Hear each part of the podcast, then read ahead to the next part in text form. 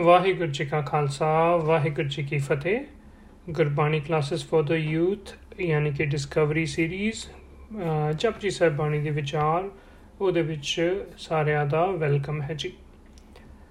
ਅ 32 ਪੌੜੀਆਂ ਹੋ ਗਈਆਂ ਹੁਣ ਅੱਜ 33ਵੀਂ ਦੇ ਵਿਚਾਰ ਕਰਦੇ ਹਾਂ। ਤੇ ਦੇਖੀਏ ਕੀ ਕਹਿੰਦੇ ਨੇ ਗੁਰੂ ਸਾਹਿਬ ਦੇ ਵਿੱਚ ਸਾਨੂੰ। ਆਖਣ ਜ਼ੋਰ ਚ ਪਹਿਨਾ ਜ਼ੋਰ ਜ਼ੋਰ ਨਾ ਮੰਗਣ ਦੇਣ ਨਾ ਜ਼ੋਰ। ਜ਼ੋਰ ਨਾ ਜੀਵਨ, ਮਰਨ ਨਾ ਜ਼ੋਰ। ਜ਼ੋਰ ਨਾ ਰਾਜ ਮਾਲ, ਮਨ ਸ਼ੋਰ। ਜ਼ੋਰ ਨਾ ਸੁਰਤੀ, ਗਿਆਨ ਵਿਚਾਰ। ਜ਼ੋਰ ਨਾ ਜੁਗਤੀ, ਛਟੈ ਸੰਸਾਰ। ਜਿਸ ਹੱਥ ਜ਼ੋਰ, ਕਰ ਵੇਖੈ ਸੋਏ। ਨਾਨਕ, ਉਤਮ ਨੀਚ ਨ ਕੋਈ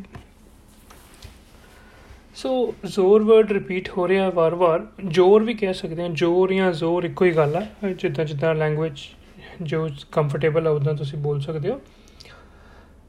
ਮੀਨਿੰਗ ਕੀ ਹੈ ਜ਼ੋਰ ਦਾ? ਇਹ ਜਿਹੜਾ ਵਰਡ ਇੰਨੀ ਵਾਰੀ ਰਿਪੀਟ ਹੋਇਆ ਕਿਸ ਕੰਟੈਕਸਟ ਦੇ ਵਿੱਚ, ਕਿਸ ਸੈਂਸ ਦੇ ਵਿੱਚ ਗੁਰੂ ਪਾਸ਼ਾ ਯੂਜ਼ ਕਰ ਰਹੇ ਨੇ ਇਹਨੂੰ ਇਹਨੂੰ ਸਮਝ ਲਈਏ ਪਹਿਲਾਂ। ਸੋ ਸਿੰਪਲ ਮੀਨਿੰਗ ਜ਼ੋਰ ਦਾ ਹੁੰਦਾ ਹੈ ਤਾਕਤ। ਆਪਾਂ ਜਦੋਂ ਆਮ ਹੀ ਕਹਿੰਦੇ ਆ ਵੀ ਬੜਾ ਜ਼ੋਰ ਹੈ ਤੇਰੇ 'ਚ। ਮਤਲਬ ਬੜੀ ਤਾਕਤ ਹੈ ਤੇਰੇ 'ਚ, ਬੜੀ ਸ਼ਕਤੀ ਹੈ, ਬੜੀ ਪਾਵਰ ਹੈ। ਸੋ ਇਹ ਹੋ ਗਿਆ ਜ਼ੋਰ ਦਾ ਸਿੰਪਲ ਮੀਨਿੰਗ ਅੱਛਾ, ਹੁਣ ਕਿਸ ਕੰਟੈਕਸਟ ਦੇ ਵਿੱਚ ਇਹ ਵਰਡ ਇੱਥੇ ਜ਼ੋਰ ਯੂਜ਼ ਹੋਇਆ ਉਹ ਸਮਝਣਾ ਬੜਾ ਜ਼ਰੂਰੀ ਹੈ ਇਸ ਪੌੜੀ ਨੂੰ ਇਹਦੇ ਚ ਮੈਸੇਜ ਲੈਣ ਵਾਸਤੇ। ਦੇਖੋ, ਗੁਰੂ ਪਾਤਸ਼ਾਹ ਜਿਸ ਸਮੇਂ ਦੇ ਵਿੱਚ ਬਾਣੀ ਉਚਾਰੀ ਹੈ ਨਾ, ਉਸ ਸਮੇਂ ਨੂੰ ਆਪਾਂ ਨੂੰ ਸਾਹਮਣੇ ਰੱਖਣਾ ਪਏਗਾ ਥੋੜਾ ਜਿਹਾ ਵੀ ਉਸ ਟਾਈਮ ਤੇ ਲੋਕੀ ਤਾਕਤ, ਸ਼ਕਤੀ ਪਾਵਰ ਇਹਨਾਂ ਚੀਜ਼ਾਂ ਵਾਸਤੇ ਜੋ ਤਰੀਕੇ ਲੋਕਾਂ ਨੇ ਦੱਸੇ ਹੋਏ ਸੀ ਨਾ, ਗੁਰੂ ਪਾਤਸ਼ਾਹ ਨੇ ਉਹਨਾਂ ਤਰੀਕਿਆਂ ਦਾ ਜ਼ਿਕਰ ਕੀਤਾ ਵੀ ਲੋਕੀ ਕਹਿੰਦੇ ਸੀ ਵੀ ਵੀ ਬੜੀ ਭਗਤੀ ਕਰਕੇ ਨਾ ਬੜੀ ਬੰਦੇ ਕੋਲ ਸ਼ਕਤੀ ਆ ਜਾਂਦੀ ਹੈ। ਸੋ ਜਿੱਦਾਂ ਉਹ ਉਹ ਜਿਹੜੀਆਂ ਸ਼ਕਤੀਆਂ ਬਣਾਉਣ ਦੇ ਲੋਕਾਂ ਨੇ ਆਪਣੇ ਲਾਈਫ ਦੇ ਵਿੱਚ ਜਾਂ ਵਰਲਡ ਦੇ ਵਿੱਚ ਪਾਵਰਫੁਲ ਹੋਣ ਦੇ ਤਰੀਕੇ ਜਿਹੜੇ ਅਪਣਾਏ ਹੋਏ ਸੀ, ਜਾਂ ਗੱਲਾਂ ਬਣਾਈਆਂ ਹੋਈਆਂ ਸੀ ਆਪਣੀਆਂ ਵੀ ਇਹ ਕਰਨ ਨਾਲ ਬੰਦੇ ਕੋ ਬੜੀਆਂ ਸ਼ਕਤੀਆਂ ਆ ਜਾਂਦੀਆਂ ਨੇ। ਉਹ ਸ਼ਕਤੀ ਦਾ, ਉਹ ਉਹ ਪਾਵਰ ਦਾ ਜਿਹੜੇ ਤਰੀਕੇ ਹੈ ਉਹਦਾ ਜ਼ਿਕਰ ਜਿਹੜਾ ਗੁਰੂ ਪਾਤਸ਼ਾਹ ਨੇ ਇਸ ਪੌੜੀ ਦੇ ਵਿੱਚ ਕਰਨਾ ਹੈ। ਸੋ ਇਹ ਕੰਟੈਕਸਟ ਹੈ। ਹੁਣ ਦੇਖਦੇ ਹਾਂ ਵੀ ਗੁਰੂ ਪਾਤਸ਼ਾਹ ਕੀ ਕਹਿੰਦੇ ਨੇ ਵੀ ਆਖਣ ਜੋਰ। ਹੁਣ ਇੱਥੇ ਗੁਰੂ ਪਾਤਸ਼ਾਹ ਕਹਿੰਦੇ ਵੀ ਦੁਨੀਆ ਕਹਿੰਦੀ ਸੀ ਵੀ ਆਖਣ ਨਾਲ, ਬੋਲਣ ਨਾਲ, ਕਿਸੇ ਵਰਡ ਨੂੰ, ਕਿਸੇ ਮੰਤਰ ਨੂੰ ਦੁਬਾਰਾ ਦੁਬਾਰਾ ਜਿੱਦਾਂ ਆਪਾਂ ਮੈਡੀਟੇਸ਼ਨ ਦੀ ਗੱਲ ਕੀਤੀ ਮੈਡੀਟੇਟ ਕਰਨ ਨਾਲ ਪਿਛਲੀ ਪੌੜੀ ਦੇ ਨਾਲ ਦੇਖੋ ਲਿੰਕ ਵੀ ਜੁੜ ਗਿਆ। ਹੈ ਨਾ? ਇੱਕ ਦੂਜੀ ਬੋਲਾ ਖੋਂ ਹੈ। ਉਹ ਵਾਰ-ਵਾਰ ਕਿਸੇ ਵਰਡ ਤੇ ਰਿਪੀਟ ਕਰਨ ਦੇ ਨਾਲ ਗੁਰੂ ਪਾਸ਼ਾ ਕਹਿੰਦੇ ਇਦਾਂ ਨਹੀਂ ਕੋਈ ਪਾਵਰਫੁਲ ਬਣ ਜਾਂਦਾ। ਆਖਣ ਜੋਰ ਚੁਪੈ ਨਾ ਜੋਰ, ਐਸੇ ਹੀ ਤਰੀਕੇ ਚੁੱਪ ਰਹਿਣ ਨਾਲ। ਦੂਜੇ ਪਾਸੇ ਬੰਦਾ ਸੋਚੇ ਉਸ ਟਾਈਮ ਤੇ ਬੜੇ ਲੋਕੀ ਇਦਾਂ ਦੇ ਹੁੰਦੇ ਸੀ, ਮੋਨੀ ਬਾਬੇ, ਜਿਹੜੇ ਬਾਬੇ ਸੀ, ਸਾਧੂ ਸੀ, ਉਹ ਮੌਨ ਵਰਤ ਰੱਖ ਲੈਂਦੇ ਸੀ। Pledge of pledge of silence ਲੈ ਲੈਂਦੇ ਸੀ। ਤੇ ਦੁਨੀਆ ਉਹਨਾਂ ਨੂੰ ਬੜਾ ਉੱਚਾ ਸਮਝਦੀ ਸੀ। ਮਤਲਬ ਉਹ ਉਹ ਪਾਵਰਫੁਲ ਮੰਨੇ ਜਾਂਦੇ ਸੀ। ਉਹ ਲੋਕਾਂ ਦੇ ਵਿੱਚ ਆਪਣੀ ਪਾਵਰ ਬਣਾਉਣ ਦਾ ਤਰੀਕਾ ਉਹਨਾਂ ਨੇ ਬਣਾਇਆ ਹੋਇਆ ਸੀ ਕਿ ਮੌਨ ਧਾਰਨ ਕਰ ਲੈਣਾ। ਜੀ, ਇਹ ਤਾਂ ਬੋਲਦਾ ਹੀ ਨਹੀਂ ਕਿ ਕਦੀ ਵੀ ਬੰਦਾ। ਸੋ ਗੁਰੂ ਮਹਾਰਾਜ ਕਹਿੰਦੇ, ਇਹ ਜਿਹੜੇ ਤਰੀਕੇ ਨੇ ਨਾ ਕਿ ਬਹੁਤ ਬੋਲੀ ਜਾਣਾ, ਇੱਕੋ ਵਰਡ ਨੂੰ ਬੜੀ ਭਗਤੀ ਦੀ ਤਰ੍ਹਾਂ ਕਰਨਾ ਜਾਂ ਆਪਣੇ ਆਪ ਨੂੰ ਮੌਨੀ ਬਣਾ ਲੈਣਾ, ਚੁੱਪ ਹੀ ਹੋ ਜਾਣਾ ਬਿਲਕੁਲ। ਇਹਨਾਂ ਤਰੀਕਿਆਂ ਨਾਲ ਨਹੀਂ ਬੰਦਾ ਪਾਵਰਫੁਲ ਬੰਦਾ ਜੋਰ ਨਾ ਮੰਗਣ, ਦੇਣ ਨਾ ਜੋਰ। ਮੰਗਣ ਲਾਈਫ ਸਟਾਈਲ ਕਈਆਂ ਨੇ ਇਦਾਂ ਦਾ ਬਣਾਇਆ ਸੀ ਆਪਣਾ ਵੀ ਮੰਗ ਮੰਗ ਕੇ ਖਾਣਾ ਜੀ। ਤੇ ਲੋਕੀ ਕਹਿੰਦੇ ਸੀ ਵੀ ਦੇਖੋ ਇਹ ਕਿੰਨਾ ਪਹੁੰਚਿਆ ਹੋਇਆ ਹੈ ਵੀ ਇਹਨੂੰ ਕਿਸੇ ਚੀਜ਼ ਦਾ ਮੋਹ ਨਹੀਂ ਹੈ ਜੋ ਵੀ ਹੈ, ਲੋਕੀ ਉਹਨੂੰ ਦਿੰਦੇ ਰਹਿੰਦੇ ਸੀ ਚੀਜ਼ਾਂ ਤੇ ਉਹ ਮੰਗ ਮੰਗ ਕੇ ਖਾਂਦਾ ਗੁਰੂ ਪਾਸ਼ਾ ਕਹਿੰਦੇ ਇਦਾਂ ਵੀ ਕੋਈ ਸੰਸਾਰ ਦੇ ਵਿੱਚ ਉੱਚਾ ਨਹੀਂ ਹੋ ਜਾਂਦਾ। ਜੋਰ ਨਾ ਮੰਗਣ, ਦੇਣ ਨਾ ਜੋਰ। ਤੇ ਦੂਜੇ ਪਾਸੇ ਜੇ ਕੋਈ ਕਹੇ ਵੀ ਮੈਂ ਬੜੀ ਚੈਰਿਟੀ ਕਰਦਾ, ਮੈਂ ਬੜਾ ਵੱਡਾ ਦਾਤਾ ਉੱਥੇ ਦੁਨੀਆ ਇਦਾਂ ਵੀ ਕਰਦੀ ਸੀ, ਬੜੇ ਬੜਾ ਦਾਨ ਕਰਦੀ ਸੀ ਔਰ ਸੋਚਦੇ ਸੀ ਜਿੰਨਾ ਦਾਨ ਪੁੰਨ ਜ਼ਿਆਦਾ ਕਰੇ ਉਨਾ ਬੰਦਾ ਜ਼ਿਆਦਾ ਉੱਚਾ ਹੋ ਜਾਂਦਾ। ਸੋ ਗੁਰੂ ਪਾਤਸ਼ਾਹ ਦੀਆਂ ਨਜ਼ਰਾਂ ਵਿੱਚ ਉਹ ਵੀ ਨਹੀਂ ਗੱਲ। ਕਹਿੰਦੇ, ਜੋਰ ਨਾ ਮੰਗਣ, ਦੇਣ ਨਾ ਜੋਰ।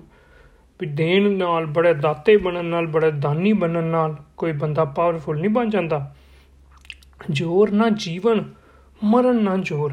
ਅੱਛਾ, ਜੀਵਨ ਅਤੇ ਮਰਨ ਦੇ ਨਾਲ ਵੀ ਲੋਕਾਂ ਨੇ ਉਦੋਂ ਕਹਾਣੀਆਂ ਜੋੜੀਆਂ ਹੋਈਆਂ ਸੀ ਵੀ ਫਲਾਣੀ ਜਗ੍ਹਾ ਤੇ ਜਿਹੜਾ ਬੰਦਾ ਜਿੰਦਾ ਹੈ ਤੇ ਜਾਂ ਫਲਾਣੀ ਜਗ੍ਹਾ ਤੇ ਜਿਹੜਾ ਬੰਦਾ ਮਰਦਾ ਹੈ, ਉਹ ਬੜਾ ਹੀ ਪਵਿੱਤਰ ਹੋ ਜਾਂਦਾ ਹੈ, ਬੜਾ, ਹੁਣ ਜਿੱਦਾਂ ਜੀਵਨ ਦੇ ਨਾਲ ਹੀ ਕਈ ਕਹਿੰਦੇ ਸੀ ਵੀ ਸ਼ਿਵਪੁਰੀ ਜਾਂ ਜਾਂ ਕਾਂਸ਼ੀ ਜਾਂ ਬਨਾਰਸ ਇਹ ਜਿਹੜੀਆਂ ਜਗ੍ਹਾ ਨੇ, ਇੱਥੇ ਜੇ ਜੀਵੇ ਬੰਦਾ ਤੇ ਫਿਰ ਬੰਦਾ ਬੜੇ ਉੱਚੀ ਅਵਸਥਾ 'ਚ ਪਹੁੰਚਦਾ ਤੇ ਉਹਦੇ ਮੁਕਾਬਲੇ ਕਈ ਜਗ੍ਹਾ ਬਣਾਈਆਂ ਹੋਈਆਂ ਸੀ। ਗੁਰਬਾਣੀ 'ਚ ਬੜੀ ਵਾਰੀ ਇਸ ਜਗ੍ਹਾ ਦਾ ਜ਼ਿਕਰ ਆਉਂਦਾ ਮਗਰ ਜਾਂ ਹੜੰਬਾ। ਵੀ ਉੱਥੇ ਜੇ ਕੋਈ ਮਰ ਜਾਏਗਾ ਤੇ ਉਹ ਬੜਾ ਅਪਵਿੱਤਰ ਮੰਨਿਆ ਜਾਂਦਾ ਸੀ। ਜਾਂ ਕਹਤਾ ਕਹ ਲਈਏ ਵੀ ਵੀ ਮਰਨ ਦੇ ਵੀ ਸਥਾਨ ਬਣਾਏ ਹੋਏ ਸੀ ਇਹ ਫਲਾਣੀ ਜਗ੍ਹਾ ਤੇ ਜੇ ਕੋਈ ਮਰੇਗਾ ਤੇ ਉੱਥੇ ਬੜਾ ਉੱਪਰ ਜਾਏਗਾ, ਪਹੁੰਚੇਗਾ। ਖੈਰ ਗੁਰਪਾਸ਼ਾ ਕਹਿੰਦੇ ਵੀ ਜੀਵਨ ਮਰਨ ਦੇ ਨਾਲ ਹੈ ਸੋਚ ਸੋਚ ਕੇ ਗੱਲਾਂ ਇਦਾਂ ਕੋਈ ਪਾਵਰਫੁਲ ਜਾਂ ਉੱਚਾ ਨਹੀਂ ਬਣ ਜਾਂਦਾ। ਜੋਰ ਨਾ ਜੀਵਨ ਮਰਨ ਨਾ ਜੋਰ ਜੋਰ ਨਾ ਰਾਜਮਾਲ ਮਨ ਸ਼ੋਰ। ਮਤਲਬ ਜੇ ਕਿਸੇ ਕੋ ਬਹੁਤ ਕੋਈ ਰਾਜਮਾਲ, ਰਾਜਾ ਬਣ ਜੇ, ਬੜਾ ਅਮੀਰ ਹੋ ਜੇ, ਬੜੇ ਪੈਸੇ ਆ ਜਾਣ, ਇਹਦੇ ਨਾਲ ਵੀ ਕੋਈ ਪਾਵਰਫੁਲ ਨਹੀਂ ਹੋ ਜਾਂਦਾ। ਕੋਈ ਬੜੀ ਅੱਜ ਕੱਲ ਦੇ ਟਾਈਮ ਤੇ ਆਪਾਂ ਹੀ ਦੇਖਦੇ ਹਾਂ ਨਾ ਜਿਹੜਾ ਬੜਾ ਅਮੀਰ ਹੈ, ਆਮ ਤੌਰ ਤੇ ਸੋਚਿਆ ਜਾਂਦਾ ਵੀ ਇਹ ਬਿਜ਼ਨਸ ਦੇ ਵਰਲਡ ਦੇ ਵਿੱਚ ਮਿਲੀਅਨਰ ਹੈ ਬਿਲੀਅਨਰ ਹੈ, ਇਹਦੇ ਕੋਲ ਬੜੀ ਸ਼ਕਤੀ ਹੈ। ਗੁਰਪ੍ਰਸਾਦ ਕਹਿੰਦੇ ਇਦਾਂ ਨਹੀਂ ਸ਼ਕਤੀਮਾਨ ਬਣਿਆ ਜਾਂਦਾ ਵੀ ਰਾਜਮਾਲ ਬੜਾ ਜੇ। ਹਾਂ, ਮਨ ਸ਼ੋਰ, ਇਹਨਾਂ ਚੀਜ਼ਾਂ ਨਾਲ ਬੰਦੇ ਦੇ ਸਗੋਂ ਮਨ ਦੇ ਵਿੱਚ ਹੀ ਪੀਸ ਆਫ ਮਾਈਂਡ ਲੂਜ਼ ਹੋ ਜਾਂਦੀ ਹੈ। ਜੋਰ ਨਾ ਸੁਰਤੀ ਗਿਆਨ ਵਿਚਾਰ। ਅੱਛਾ। ਹੁਣ ਕਈ ਹੁੰਦੇ ਸੀ ਉਸ ਟਾਈਮ ਤੇ ਲੋਕੀ ਜਿਹੜੇ ਪੰਡਤ ਜਿੱਦਾਂ ਬੜੇ ਪੜੇ ਲਿਖੇ ਹੁੰਦੇ ਸੀ, ਉਹ ਗਿਆਨ ਦੀਆਂ ਗੱਲਾਂ ਕਰ ਕਰਕੇ ਸਾਰਿਆਂ ਨਾਲ ਡਿਬੇਟਸ ਕਰ ਕਰਕੇ, ਬਹਿਸ ਬਸਈਏ ਕਰ ਕਰਕੇ, ਉਹ ਸਮਝਦੇ ਸੀ ਇਦਾਂ ਸਾਡੇ ਅਸੀਂ ਬੜੇ ਪਾਵਰਫੁਲ ਹੋ ਗਏ ਵੀ ਮੈਂ ਇਹਨੂੰ ਡਿਬੇਟ ਹੀ ਹਰਾ ਦਿੱਤਾ। ਗੁਰੂ ਪਾਸ਼ਾ ਕਹਿੰਦੇ ਇਦਾਂ ਵੀ ਨਹੀਂ ਕੋਈ ਬੰਦਾ ਪਾਵਰਫੁਲ ਬੰਦਾ ਜੋਰ ਨਾ ਜੁਗਤੀ ਛੁਟਿਆ ਸੰਸਾਰ। ਤੇ ਜਿਹੜੀ ਜੋਗ ਵਾਲੇ ਸੀ, ਜੋਗ ਜੁਗਤ, ਉਹਨਾਂ ਨੇ ਕੀ ਸਮਝਿਆ ਹੋਇਆ ਸੀ? ਸੰਸਾਰ ਸਾਰੇ ਦਾ ਤਿਆਗ ਕਰ ਦੋ, ਛੁਟਿਆ ਸੰਸਾਰ। ਇਸ ਤਰੀਕੇ ਬੰਦਾ ਜਿਹੜਾ ਹੈ ਫਿਰ ਬੜਾ ਪਾਵਰਫੁਲ ਹੋ ਜਾਂਦਾ, ਬੜਾ ਉੱਚਾ ਮੰਨਿਆ ਜਾਂਦਾ। ਇਹ ਸਾਰੇ ਦੁਨੀਆ ਦੇ ਤਰੀਕੇ ਸੀ ਜਿਹਦੇ ਨਾਲ ਕਿਹਾ ਜਾਂਦਾ ਸੀ ਕਿ ਬੰਦਿਆ, ਜੇ ਤੂੰ ਸੰਸਾਰ ਦੇ ਵਿੱਚ ਆਪਣਾ ਨਾਮ ਕਮਾਉਣਾ ਚਾਹਨਾ ਹੈ, ਉੱਚਾ ਹੋਣਾ ਚਾਹਨਾ ਹੈ, ਸ਼ਕਤੀਮਾਨ ਹੋਣਾ ਚਾਹਨਾ ਹੈ, ਤੇ ਇਹ ਇਹ ਜਿਹੜੇ ਨੇ ਕੰਮ ਕਰ। ਗੁਰੂ ਪਾਸ਼ਾ ਨੇ ਸਾਰੇ ਕੰਮਾਂ ਨੂੰ ਰੱਦ ਕੀਤਾ, ਕਹਿੰਦੇ ਇਹਨਾਂ ਤਰੀਕਿਆਂ ਦੇ ਨਾਲ ਲਾਈਫ ਦੇ ਵਿੱਚ ਅਸੀਂ ਉੱਚੇ ਨਹੀਂ ਹੋ ਸਕਦੇ। ਜਿਸ ਹੱਥ ਜ਼ੋਰ ਕਰ ਵੇਖਿਆ ਸੋਏ, ਜਿਸ ਦੇ ਹੱਥ ਵਿੱਚ ਸਾਰੀਆਂ ਸ਼ਕਤੀਆਂ ਹਨ, ਭਾਵ ਜਿਹੜੀ ਕੁਦਰਤ ਸਾਰੇ ਸੰਸਾਰ ਨੂੰ ਚਲਾ ਰਹੀ ਹੈ। ਕਰ ਵੇਖਿਆ ਸੋਏ ਮਤਲਬ ਸਾਰੇ ਸੰਸਾਰ ਨੂੰ ਚਲਾ ਰਹੀ ਹੈ। ਉਹਦੇ ਹੱਥ ਵਿੱਚ ਸਭ ਸ਼ਕਤੀਆਂ ਹਨ।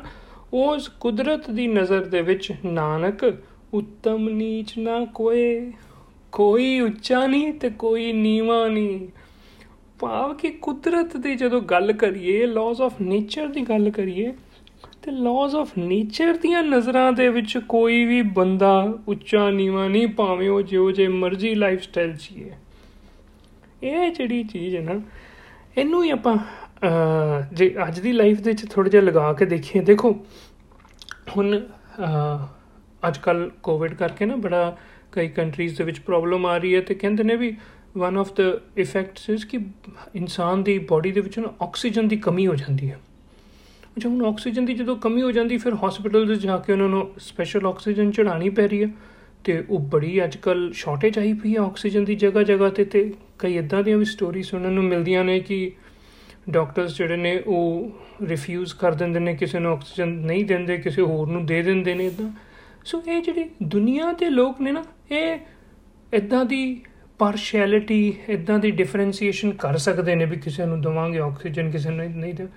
ਪਰ ਦੇਖੋ ਜਿਹੜੀ ਨੇਚਰ ਹੈ, ਜਿਹੜੀ ਕੁਦਰਤ ਨੇ ਹਵਾ ਦੇ ਵਿੱਚ ਆਕਸੀਜਨ ਭਰੀ ਹੋਈ ਹੈ, ਉਹ ਕਦੀ ਇਦਾਂ ਦਾ ਵਿਤਕਰਾ ਇਦਾਂ ਦਾ ਪਾਰਸ਼ੈਲਿਟੀ ਕਰਦੀ ਹੈ ਵੀ ਮੈਂ ਅਮੀਰ ਨੂੰ ਦੇਣੀ ਹੈ, ਹਵਾ 'ਚ ਆਕਸੀਜਨ ਤੇ ਗਰੀਬ ਨੂੰ ਨਹੀਂ ਦੇਣੀ?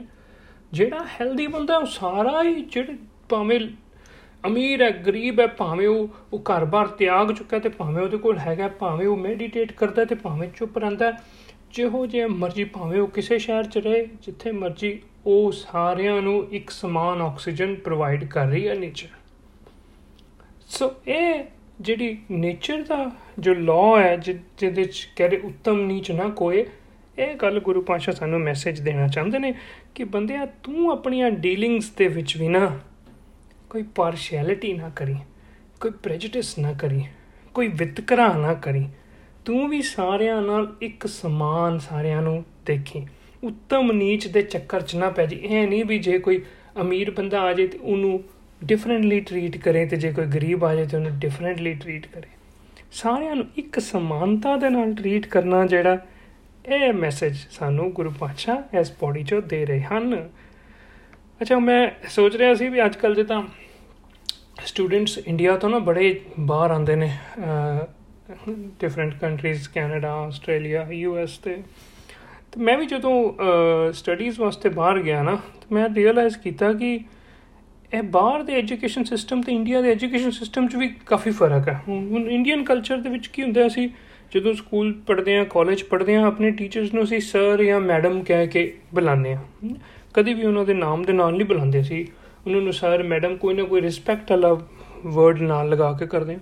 ਅੱਛਾ, ਉਹੀ ਸਟੂਡੈਂਟ ਜਦੋਂ ਹੁਣ ਇੱਥੇ ਬਾਹਰ ਆਉਂਦੇ ਨੇ, ਤੇ ਇੱਥੇ ਜਿਹੜੇ ਸਿਸਟਮ ਹੈ ਉਹਦੇ ਚ ਨਹੀਂ, ਉਹ ਕਹਿੰਦੇ ਵੀ ਤੁਸੀਂ ਸਾਨੂੰ ਸਰ ਜਾਂ ਮੈਡਮ ਜਾਂ ਪ੍ਰੋਫੈਸਰ ਜਾਂ ਕੁਝ ਕਹੋ।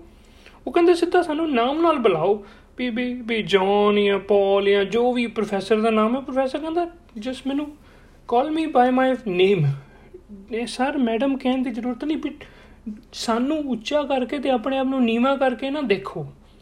ਇਹ ਅਸੀਂ ਸਾਰੇ ਇੱਕ ਬਰਾਬਰ ਹਾਂ। ਇਹ ਜਿਹੜੀ ਬਰਾਬਰਤਾ ਦਾ ਲੈਸਨ ਹੈ ਨਾ, ਇਹ ਕੰਟਰੀਜ਼ ਦੇ ਕਲਚਰ ਦੇ ਵਿੱਚ ਹੀ ਚੱਲ ਰਿਹਾ ਹੈ। ਸਾਨੂੰ ਆ ਕੇ ਇੱਥੇ ਐਡਜਸਟ ਕਰਨਾ ਪੈਂਦਾ ਔਰ ਸਾਨੂੰ ਇਹਨਾਂ ਦੇ ਚੰਗੇ ਗੁਣ ਜਿਹੜੇ ਨੇ, ਉਹ ਚਾਹੀਦਾ ਸਾਨੂੰ ਕਿ ਅਸੀਂ ਵੀ ਆਪਣੇ ਸਿਸਟਮ ਦੇ ਵਿੱਚ ਗ੍ਰਹਿਣ ਕਰੀਏ ਤੇ ਕਿਸੇ ਨੂੰ ਨਾਮ ਦੇ ਨਾਲ, ਬੁਲਾਉਣ ਨਾਲ ਉਹਦੀ ਰਿਸਪੈਕਟ ਵੱਧ ਘੱਟ ਨਹੀਂ ਹੋ ਜਾਂਦੀ।